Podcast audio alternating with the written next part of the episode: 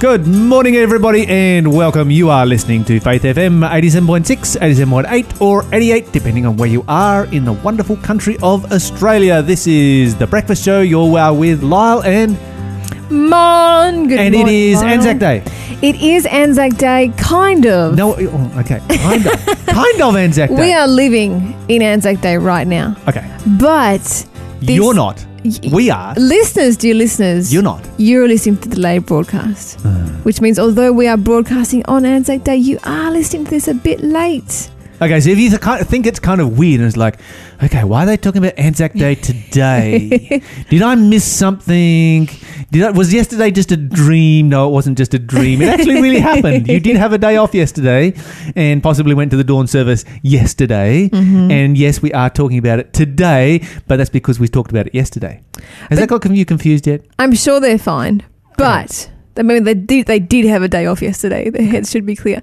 But do you know what? It's not the end of the story. You can actually cross over and join us on the live show. Please do. Which really is happening today. Today, There you go. it's very easy to do it. How do they do it, Oh Lyle? well, you won't feel you won't feel kind of left out and uh, like wait a minute, what's going on here? Kind of attitude, um, because if you have been listening to the delayed broadcast, you might be thinking, you know, and Mon are always like a little bit behind the times on their news stories. no, we are not behind the times. Our news stories are always fresh. If you listen to the live show on faithfm.com.au or by using the TuneIn app, get the free version on your phone or mobile device. It's very easy. All you have to do is um, search for Faith FM Australia and press play. And you get a perfect signal everywhere you go. Everywhere on the planet. Run through your car stereo while you're signal. driving. It's the best way to listen to it. Mm, I listen to. Faith FM via the TuneIn app. That's how I listen to it. You can even just Bluetooth it around. It's great. Yep. Yeah. Absolutely. So, what are we talking about today? Well, we have a great show. We have some guest appearances, actually, some very important guests, in my opinion. Mm-hmm. Um, they're going to be sharing a little bit of their stories. It's a very interesting show. We also have an so, amazing a giveaway. Vietnam veteran, veteran We coming do, in to talk indeed. about Yep.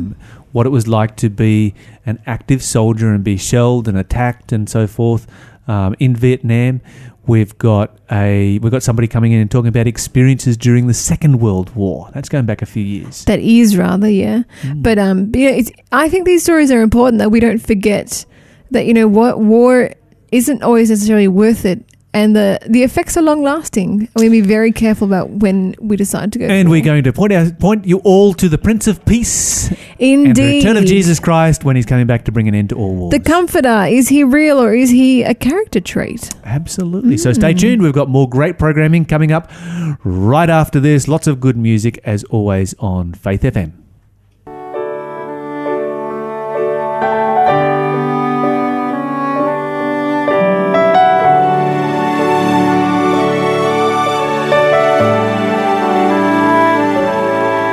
Brightly beams our Father's mercy from His lighthouse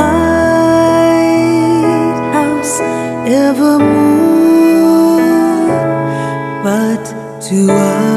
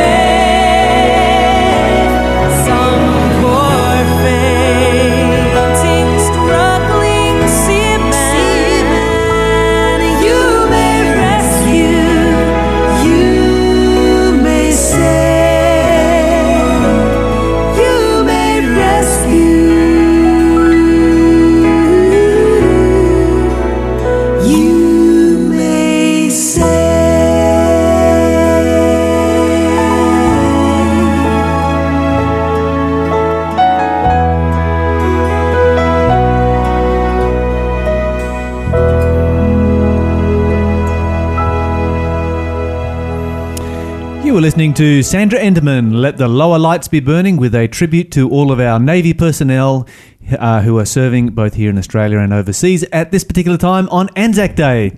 Now, Monica, you know what I've noticed re- recently, which I think is a really, really good thing on Anzac Day? What? Well, of course, Anzac Day, we remember the, uh, particularly the Australian and New Zealand uh, forces that uh, have served around the world. But there was a, uh, I was reading a, an article yesterday about how that on many of the locations around Australia where our allies have had bases, Anzac Day celebrations are taking place. One in particular was the American submarine base in Brisbane. Oh, And they have a whole Anzac Day service that takes place there where they remember all of the American personnel who served here in Australia and uh, and honour them for the, the, the sacrifice that they made. is that why there's a man with a funny accent sitting next to me? That's why there's a man with a funny accent sitting right next to you right now. I thought we would, for our Anzac Day uh, uh, special today, invite an American uh, veteran to come and join us. And Carl, welcome to the show. Glad to be here. Thanks for having me. Yeah, so so good to uh, to have you as a part of our program today. Now, Carl, um, you're a veteran. Whereabouts did you serve? I served in Da Nang, Vietnam. And uh, what was your what what unit were you a part of? You were. Uh, um, I was with First Logistical Command. Um, uh, we were stationed right next to a helicopter pad, and we were hit every day throughout the day and the evening. when you say you were hit every day, this was uh, Attacked, uh, attacked, every uh, day. uh, they tried to Yep. uh, diminish our ability to Sure. have uh, airstrikes, so Yep. the helicopters would come in and go out. mhm. So we were a target, a prime target, Prime target. to to take down out of operation. So every Mhm. day uh, we had to do battle. Now, what what exactly whereabouts in Vietnam was this? If we look at Viet, if we think of Vietnam, it's a it's a long, thin country going from north to south. Right, we were in on the north uh, tip edge uh, near the beach. Mm-hmm. Uh, So you were right up there where the uh, where, where the action was taking place. yes. How long were you in Vietnam for? Twelve months. Uh, at that time, uh, when you were drafted, it was a, a, a two years that you had to serve, Mm-hmm. and one year uh, of your service was in Vietnam. So Mhm. we were drafted. Uh, we were sent to boot camp for training, and if you had a specialty, you were sent to a, a, a personal, individualized boot camp. And then right after that, they would send you uh, right right into Vietnam. Mm-hmm. Mm-hmm. Now, working in logistics, that means that you are working with uh, supply lines, keeping the supply lines. Right, right. We make sure the ammo and the bombs and the food and everything uh, was available, and uh, we uh, we did what we were told to do. You Mhm. might have had a certain assignment, hmm but if something happened, uh, you were first of all combat soldier. Sure. So if they needed uh, prisoners guarded, if they needed you on guard duty, if they needed you uh, at the perimeter to help guard the base, uh, wherever you were needed, that's where you would go. hmm hmm Now, with the um, you working on the on the helicopter base there, were you primarily loading or unloading or both, or um, how, how does that? How was that? How were you actually um, working with the Right. We made sure that uh, whatever supplies were needed, Mhm. uh, the troops had their supplies. Sure. Yeah. Uh, if there were injured soldiers uh, coming back in, uh, we would assist and aid in every function and every aspect of what was needed Mm. uh, during the time. Now, when you say that you were attacked on a daily basis, what form did these attacks come in? Were they Well, so- shelling you, or were they? They were shelling us, mainly shelling us. Uh, uh, there was a, a degree of harassment that they used. It was guerrilla warfare. We didn't Mhm. have a, uh, a, a group of uh, soldiers standing across from us. It was primarily uh, the art of surprise, surprise attack. So they would hit and run, and they would hit and run. So we'd go into high alert, and uh, most times we couldn't find them mhm. and then they would hit again and run. And then there were different tactics we used to try to seek them out Right. uh, with the helicopters to see if we could identify where they were. And if we could identify where they were, uh, we would then move in on them. Mm. But uh, most of the time it was shelling, and uh, sometimes it was an actual uh, onslaught of soldiers that tried to overtake the base. Sure, sure, Mhm. sure. Yeah. Now, um, I imagine that there would be some um, some traumatic experiences that would have would have taken place at that particular time. Um, friends and so forth that were um, wounded and lost. Yes, unfortunately, uh, during the Vietnam War, I think there were somewhere around sixty, up to sixty thousand soldiers Mm. from the states and uh, Australia, New Zealand, and other places that lost their lives. And unfortunately, um, there was a lot of injuries that were not uh, treated as. Uh, they didn't count if you lost two arms and a leg. Uh, th- that was not counted as a as a corpse. Of course, you were still alive, but uh, people lost limbs and Mm. Uh, there were. So the there- death toll doesn't really tell the whole story. it, that doesn't tell the whole story. It, it's no way they could um, qualify the amount of damage that were that was done to men uh, psychologically, physically. Uh, it just war uh, has has a way to tear at your core. Mm. You can imagine me leaving high school and then going into uh, a combat situation. I'm an innocent teenager that uh, was playing basketball one day and uh, trying to court a little girlfriend, and the next thing I know, I'm in a live combat situation with a weapon in my hand, being told to kill the enemy. Mm. There's no way you can prepare for that. There's no way you can process that. Uh, you just try to manage it and survive um, to the best of your ability. But things happened that had nothing to do with the war itself in Vietnam. Innocent lives were taken. Uh, uh, there were situations where the South Vietnamese, which we were working uh, on their side, Mhm. they turned against us because they had families that were being held hostage by the North Vietnamese. And they were told that if you didn't carry out a certain mission or try to, uh, through being a, sti- a sniper or whatever else, uh, kill the, the U.S. soldiers, they would kill their families that were being held hostage in, in, on the North side. So we were not only fighting against the North Vietnamese, we didn't know which of the South Vietnamese were our true friends because of these different dynamics. Mm, mm, mm. That must have been, yeah, just really um, quite a stressful situation um, to be able to deal with. How many? How many uh, on your base? How many? How many um, people were serving on your base? We might have had uh, several 100 Mm-hmm. uh, on the base uh, we were located on, and um, you know, we had uh, people that would uh, go out um, on a medical mission. Uh, people would go out for different purposes that had nothing to do with the war. They had the right symbols and everything, uh, showing they were on a peace peace mission. Sure. and it didn't matter. I know you had uh, different codes of war, uh, but we had uh, some folk that were killed that had nothing uh, to really do with the war. So uh, it, it was just an element of you can die at any minute Mm. that haunted you uh, throughout the day, throughout the night, and it, it was a unnerving uh, and horrible experience to say Mm. the least. How old were you when you were drafted? I was uh, around 19. That was Right. about 50 years ago. I'll be 70 years old next month. Mm-hmm. Mm-hmm. Oh, congratulations! You- Yeah, yeah. Thank you much. Certainly, you certainly much. looking younger than that. Well, thank you. I appreciate that. Um, I cherish life, and uh, it, it it's something about the experience over there that it seems fresh. Uh, it's fifty. It's been fifty years, but in my mind, I can see things as if it were uh, yesterday or this morning. Mm. Mm. So it's uh, it's an interesting dynamic um, Yeah. uh, serving there. There's uh, there's there's a number of questions that are sort of right on the tip of my tongue now that um, I'd still like to ask, but we do have to go to a song break. And uh, I know Mon's got some questions that she's sort of sitting there Mhm. itching to ask.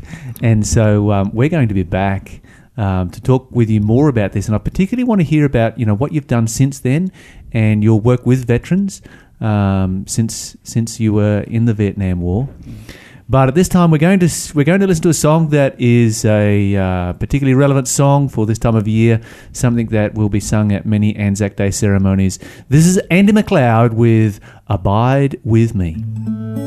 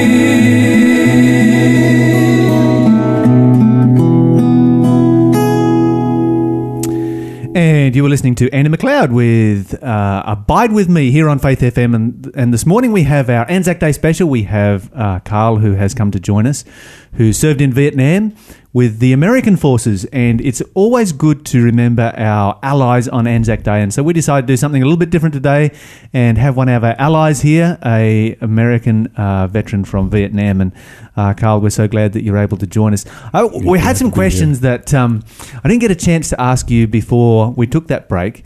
Uh, when you were in when you were in Vietnam, did you ever run into other Australians in Vietnam when you were serving there? Uh, not that I can recall. Okay, um, uh, it was people always coming in and out, and things were happening at such a rapid uh, pace. I, I, I, cannot recall. Sure. Uh, but fortunately, I, I was at a meeting here in Australia uh, one evening, and it was a gentleman uh, from this country that was a, a helicopter pilot. And helicopters were crucial Yes. uh, in Vietnam and in, in the conflict. And I had the opportunity to thank him. I didn't know him, and uh, of course, if I'm on the ground, y- you know, there's no communication with us and helicopter pilots. But I had the opportunity to say thank you to uh, someone that possibly could have saved my life, and that was a unique experience to come in contact with someone that was in the air. sure. So whether you were in the air uh, or uh, on the sea or on the ground, every component uh, played a part in keeping each other alive. Mm, mm. So we, I appreciate. Uh, And of course, we should give a uh, shout out to our New Zealand um, allies at this particular time as well, because they had some of the greatest helicopter pilots in v- the Vietnam War. that's all right. Well, thank you so much. If you served, I want to say uh, thank you. It was an honor and pleasure. Well, not a pleasure, but it was an honor uh, to serve side by side uh, with Australia, New Zealand forces. And I took part in a ceremony this morning. It was a, a very touching ceremony of uh, of uh, veterans and families of lost soldiers, and it was just a beautiful ceremony. And I have a, uh, I think it's rosemary Yes. uh, stem, and it was given to me. And they said it represents uh, remembering uh, the fallen soldiers. Mm. And I think the theme this morning was uh, "Lest We Forget." So it was a moving service this morning. It was well attended in the rain, and uh, you know, brought tears to my eyes as some of the children uh, we were reflecting on their parents or grandparents, and they started crying. It brought tears to my eyes as well. So it's still fresh, though it was Yeah. many, many years ago. Sure, sure.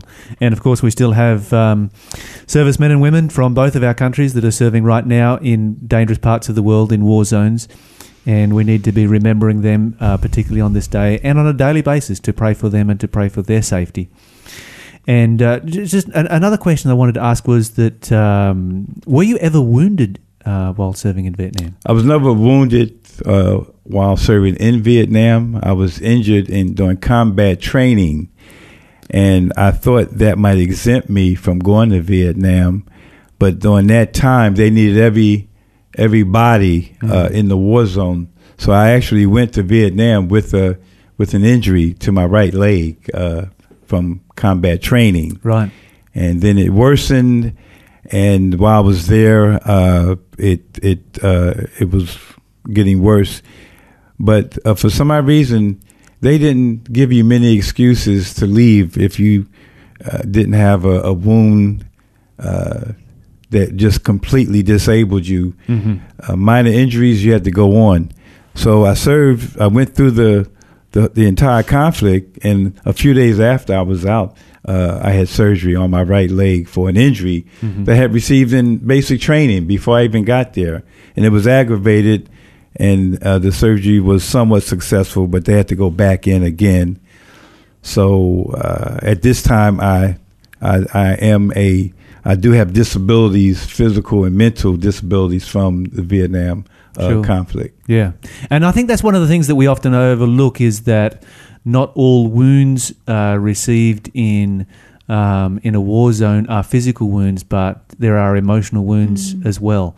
And um, have you ever had opportunity to, um, you know, to, to, to work with other people that um, I, I understand you work with people dealing with um, post traumatic stress and those kind of things. Yes, yes. The unfortunate thing uh, about uh, the Vietnam conflict and some of the early conflicts is that once you left the conflict uh, zone and you went back home, there was no services. There were no services available to you. I literally processed out of Vietnam, and I, I was sent back home. I got off the airplane, and that was the end of it. There was no evaluations. There were no follow ups. Uh, there were no two year, five year check in. I was just dropped off back. I'm originally from Philadelphia, Pennsylvania. I was dropped back off in my community and left to, to fend for myself. And unfortunately, uh, I went into a heavy uh, drinking period for almost three years of my life, uh, trying to uh, suppress the pain and the memories from Vietnam. And it wasn't until almost 35 years later that I started receiving any kind of uh, medical uh, treatment or examinations. Mm-hmm. So I was going through life with issues, thinking it was just life, Yeah.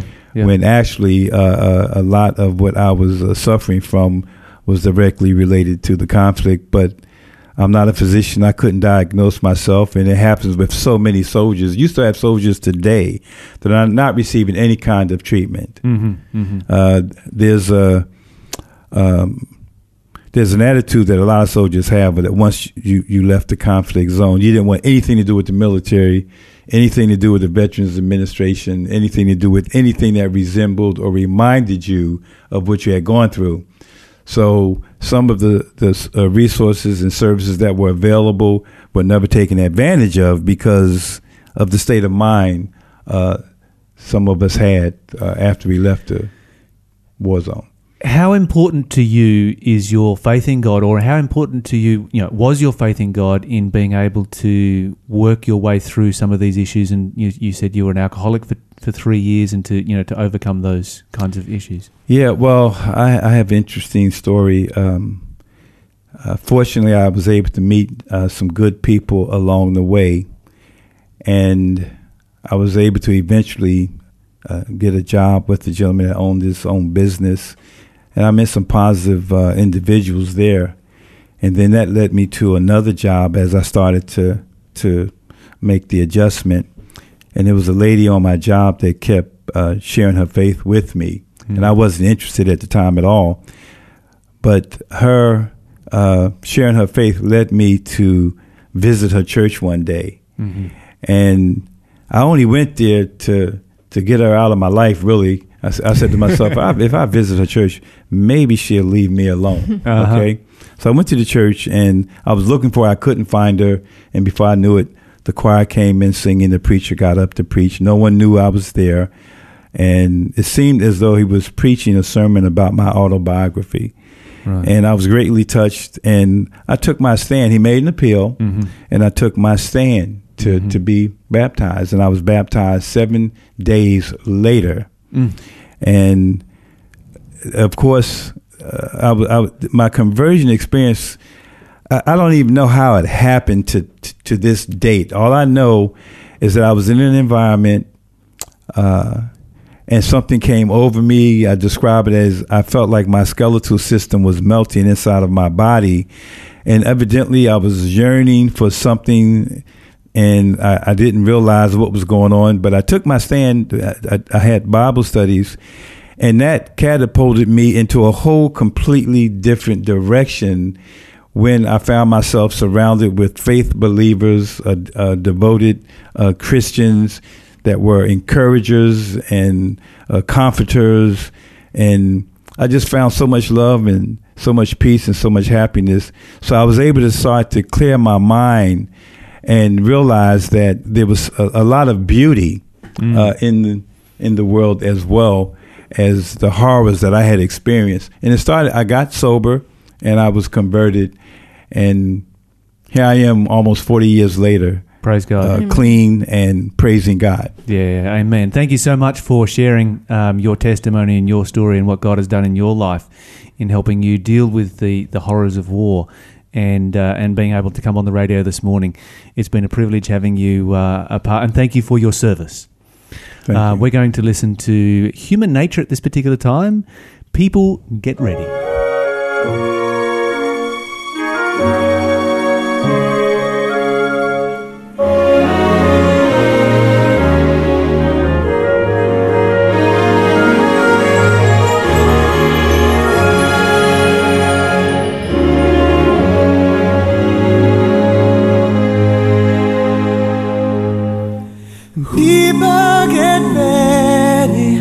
There's a train a coming.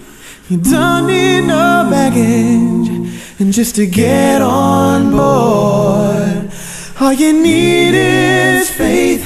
Oh, to the diesel humming. You don't need no ticket, no, no, just thank the Lord.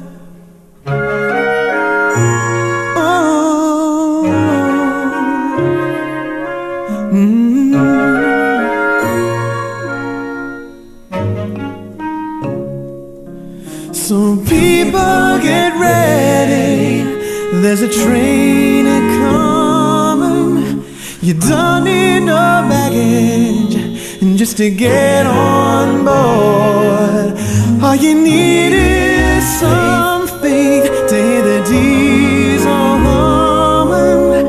You don't need no ticket, just thank the Lord. And people get ready for the train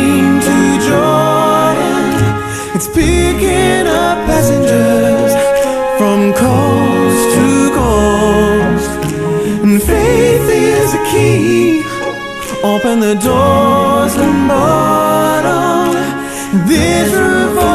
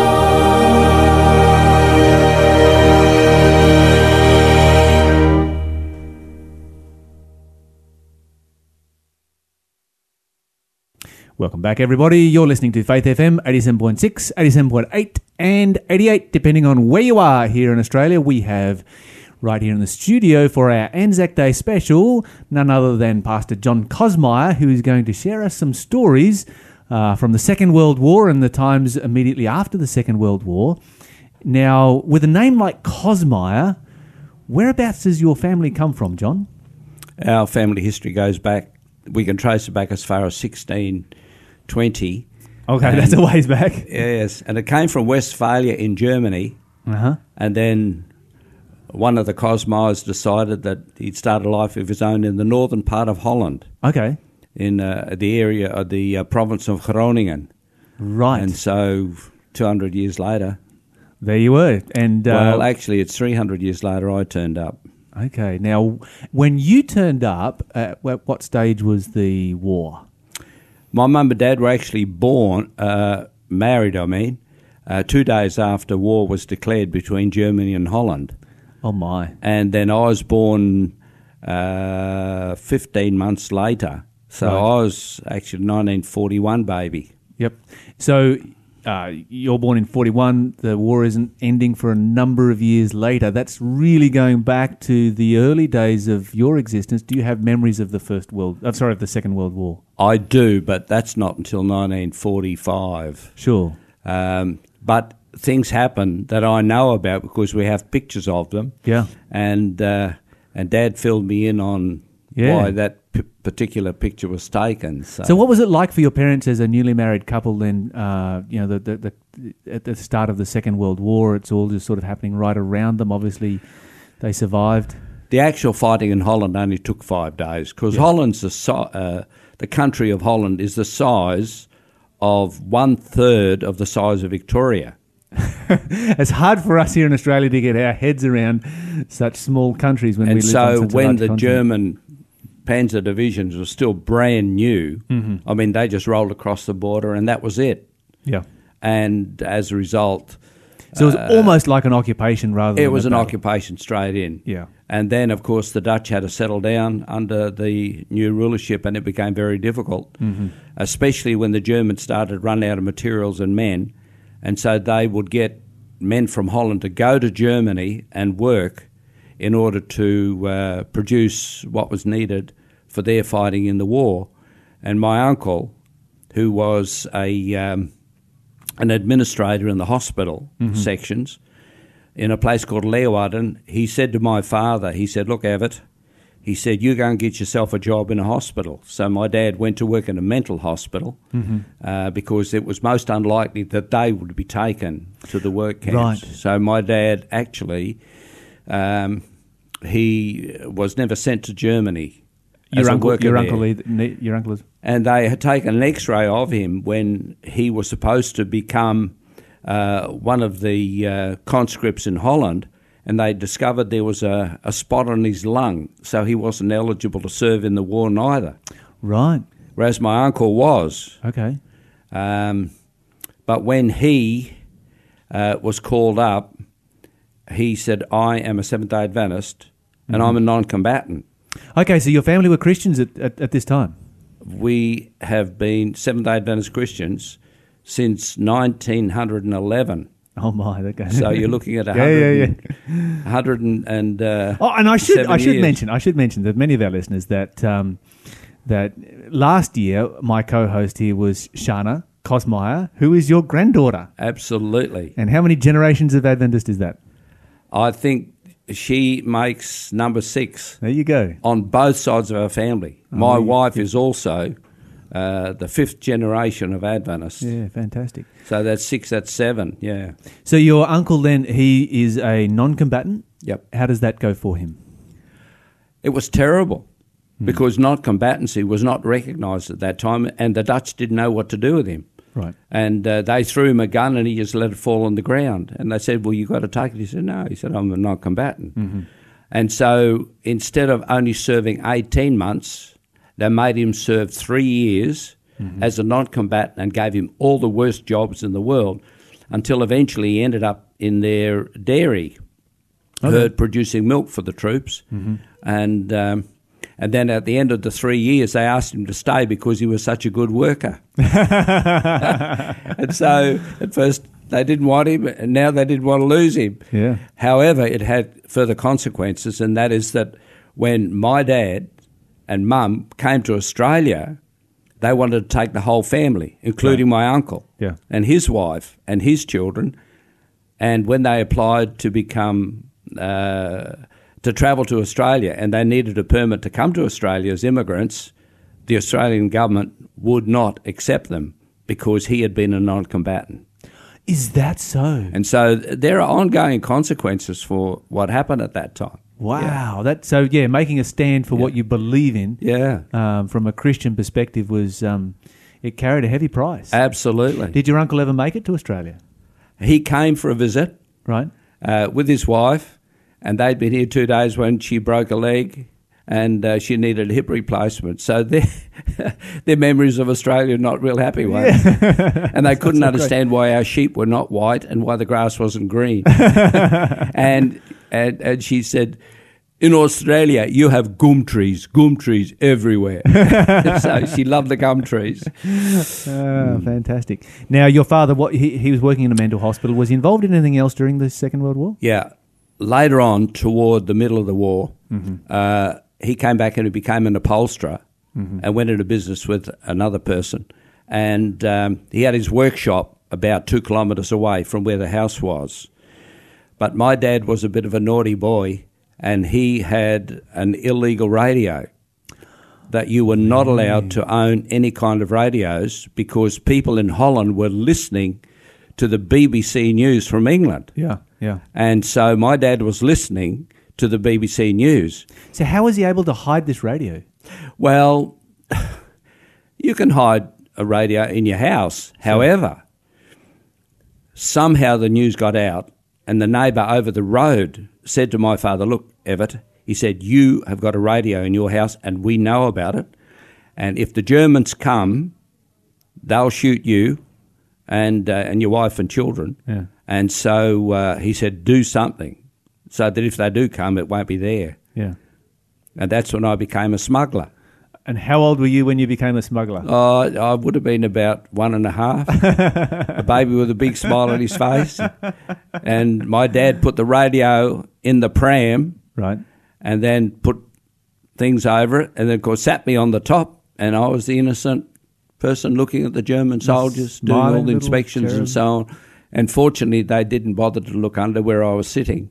So they did actually come through and check. Oh yes, yeah, and uh, and then my dad took uh, the radio to the workshop, and he had it for the rest of the war, and so they knew, you know, what the troops and everything were doing, because the Americans and the um, the British, they had planned to liberate Holland, mm-hmm. and it was the, that task was given to the Canadians. Mm-hmm. Yeah. And when the Canadians came and encircled the city, the German soldiers that were there, they had been left an opening to go back to Germany, but they were not prepared to go back to Germany because they would have been shot as traitors in their own country. Mm-hmm. Mm-hmm. So they, those poor men had no choice because it was death fighting or death at home Yep.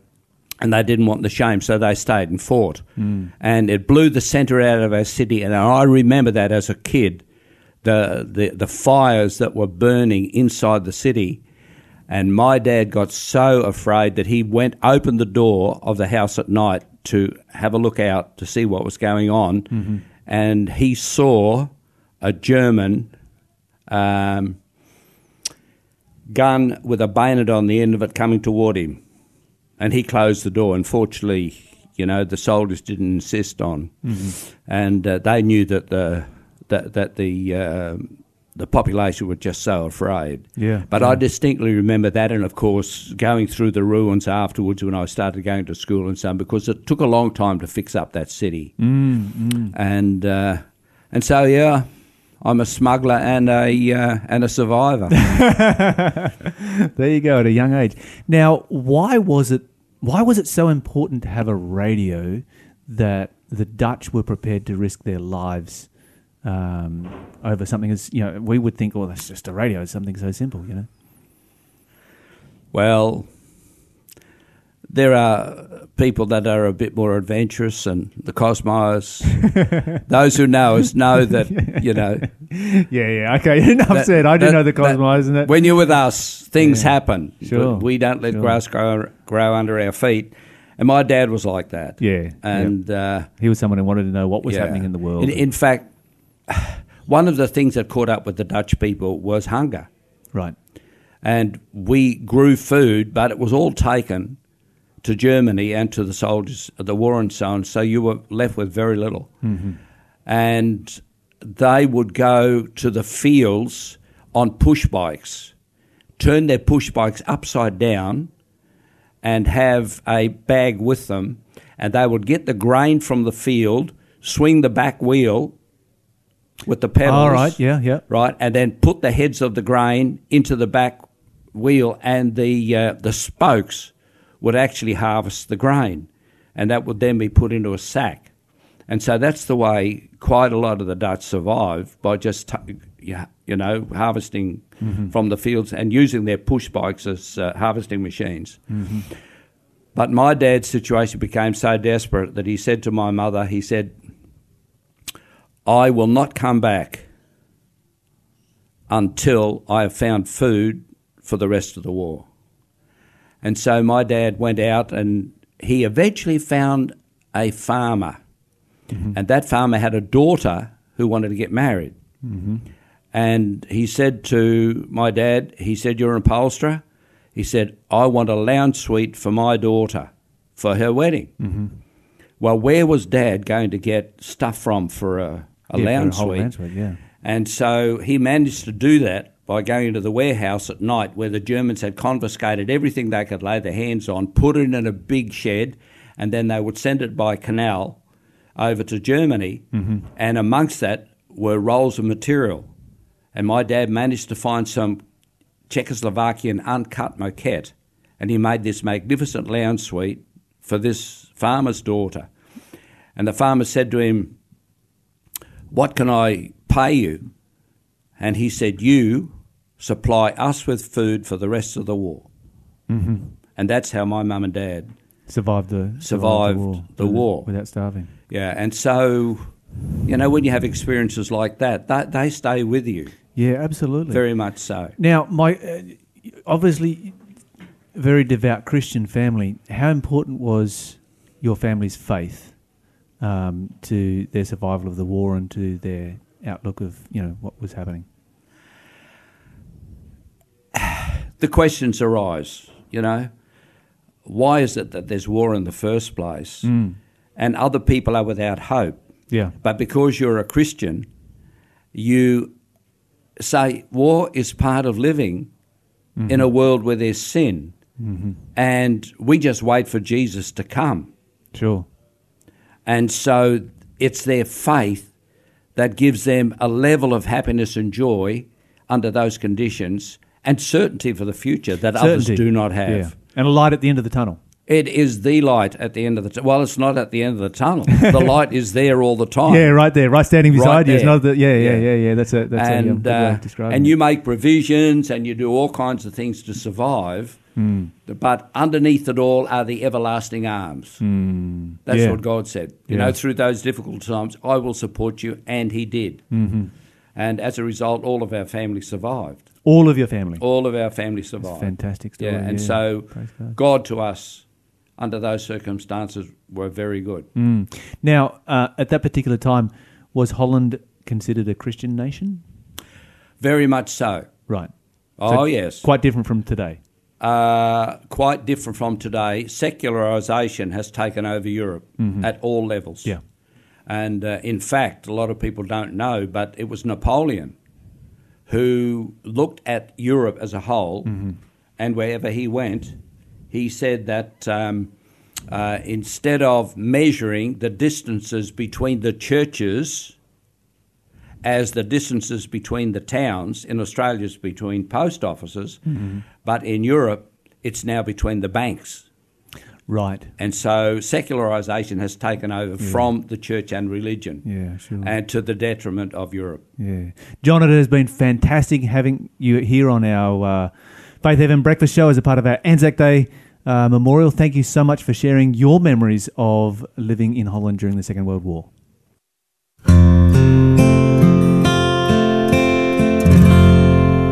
O Lord, my God,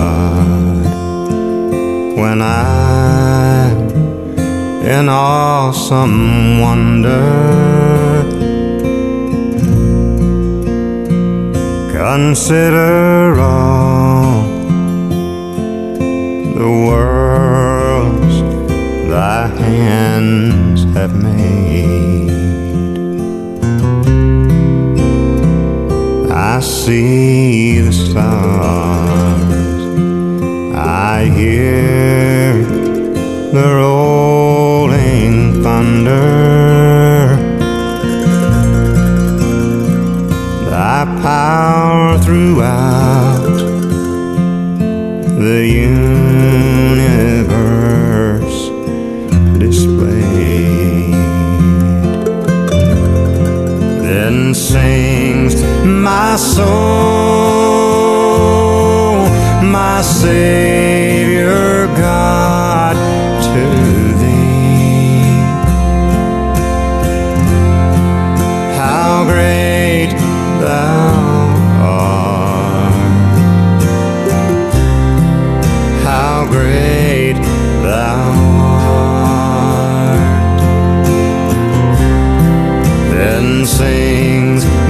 soul,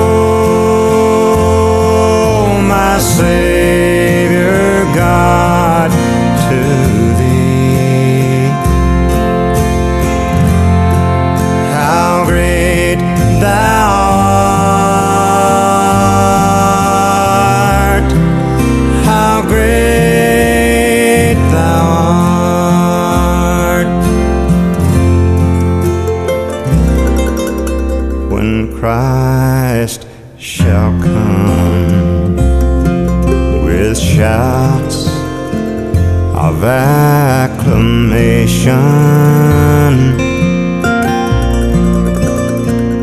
and take me home. What joy shall fill my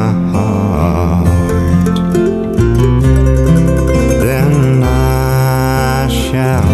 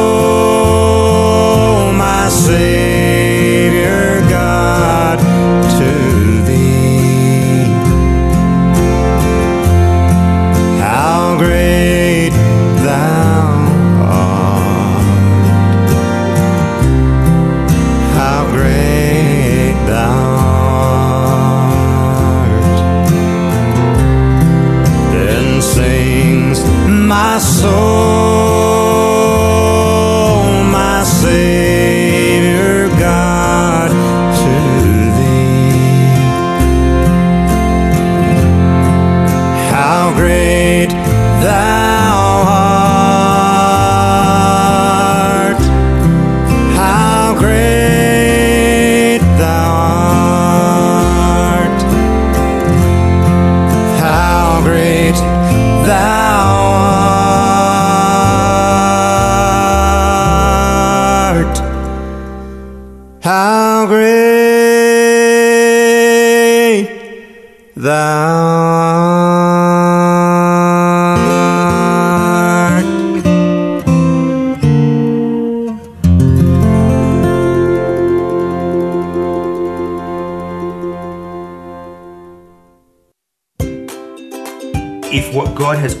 Done isn't enough for you, nothing's going to be enough for you. Because it's meant to be real, and real life stories have baggage. We know that Peter's a loose cannon. It's all about context. And he chose different personalities to express that because his personality is infinite. If it's a love song written to us.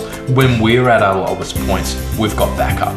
like a lot of the rational arguments for the existence of God, they tend to work better after you believe. Hi, this is Luke from oztabletalk.com.au. Please join myself and some of my closest friends as we explore our faith through conversation, Bible study, interviews, and more. You can find us online at oztabletalk.com.au. That's Oz as in Australia, A-U-S, tabletalk.com.au. Looking forward to seeing you there. Bye. I'm so glad that's recorded because I want to write that down. Yeah. So someone called it a care package there. wow. listening to Faith FM, positively different radio.